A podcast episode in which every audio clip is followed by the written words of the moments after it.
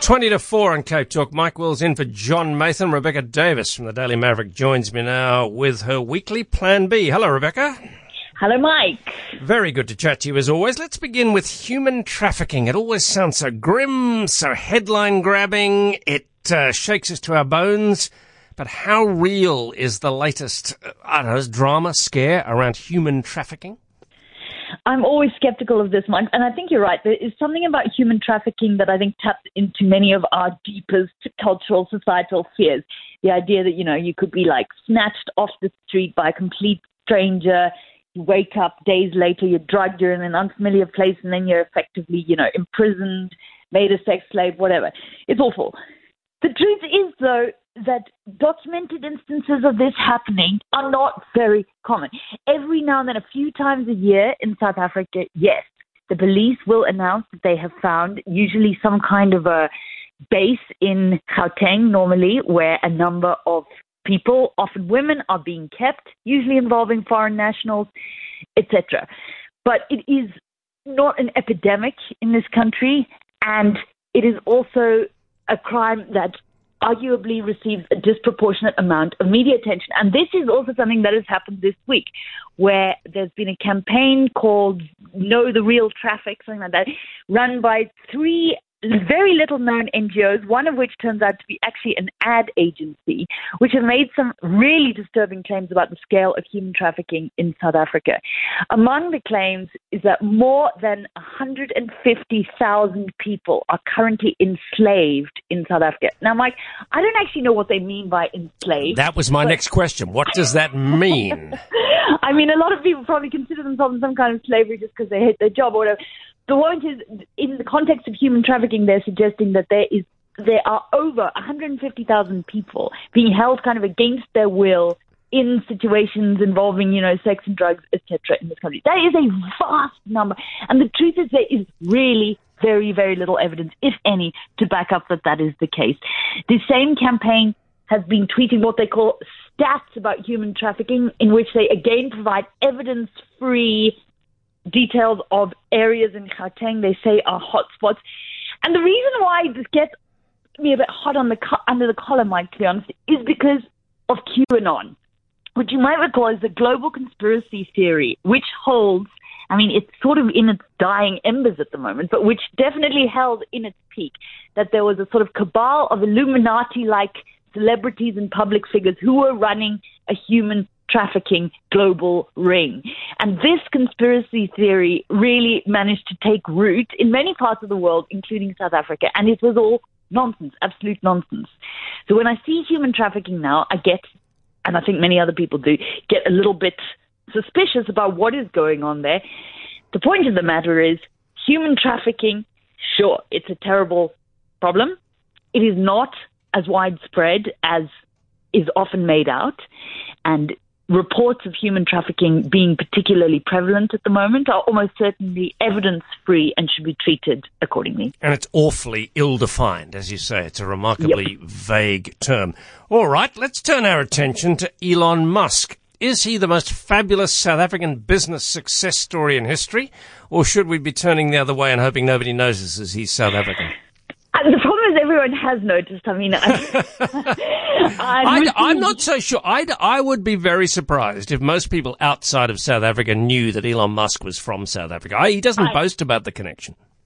I dispute that only because there is a kind of running internet joke about him being the first African American business tycoon, something along those lines.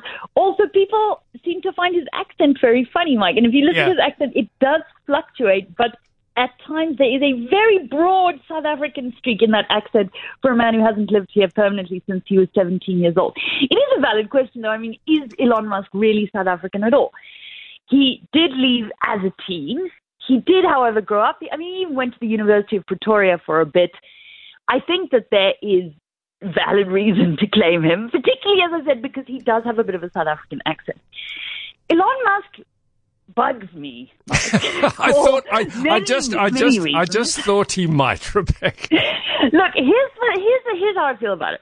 South Africa's actually done quite well in producing international success stories who are also fairly decent human beings. You know, Charlize Theron seems like a good egg. She's been out there sending money for the KwaZulu Natal floods. You know, Princess Charlene of Monaco, she loves the rhinos. She's helping the Zulu royal family, whatever. Trevor Noah, he's doing his bit. He's playing tennis with with uh, Bill Gates and the rest of it. Elon Musk has never shown any interest, as far as I can see, in assisting South Africa in any way. In fact, if you look up his philanthropic gestures in general, they are exceedingly limited, despite the fact that in 2012 he actually signed a pledge which billionaires do sign, saying that he would give away the majority of his wealth in his lifetime. He's not into charity. And you know what? Maybe that's fine. Maybe not all rich people have to be into charity. But the other aspects of his personality are also what I think cause a kind of national um, embarrassment, or should. You know, his wild tweeting, this kind of sense that at heart he is this very childlike sort of nerd boy trying to make points, trying to score points against opponents. Where I really went off him, Mike, was in the 2018 Thai cave yeah, diving. No, he, he, he lost a lot of ground there with that infamous, uh, was it pedo guy allegation?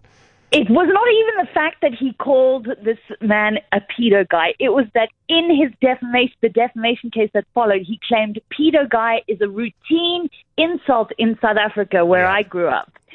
I mean, don't throw us all under the bus like that, Elon, because you know as well as we do that that is complete and utter nonsense. The man is clearly a wonderful engineer. He clearly knows a lot about manufacturing, space, etc. But his general kind of self-publicizing carnival barker persona I find incredibly grating, and I can only imagine that the current media frenzy around his purchase of Twitter is actually deeply satisfying to him on a level that I find doubly enraging.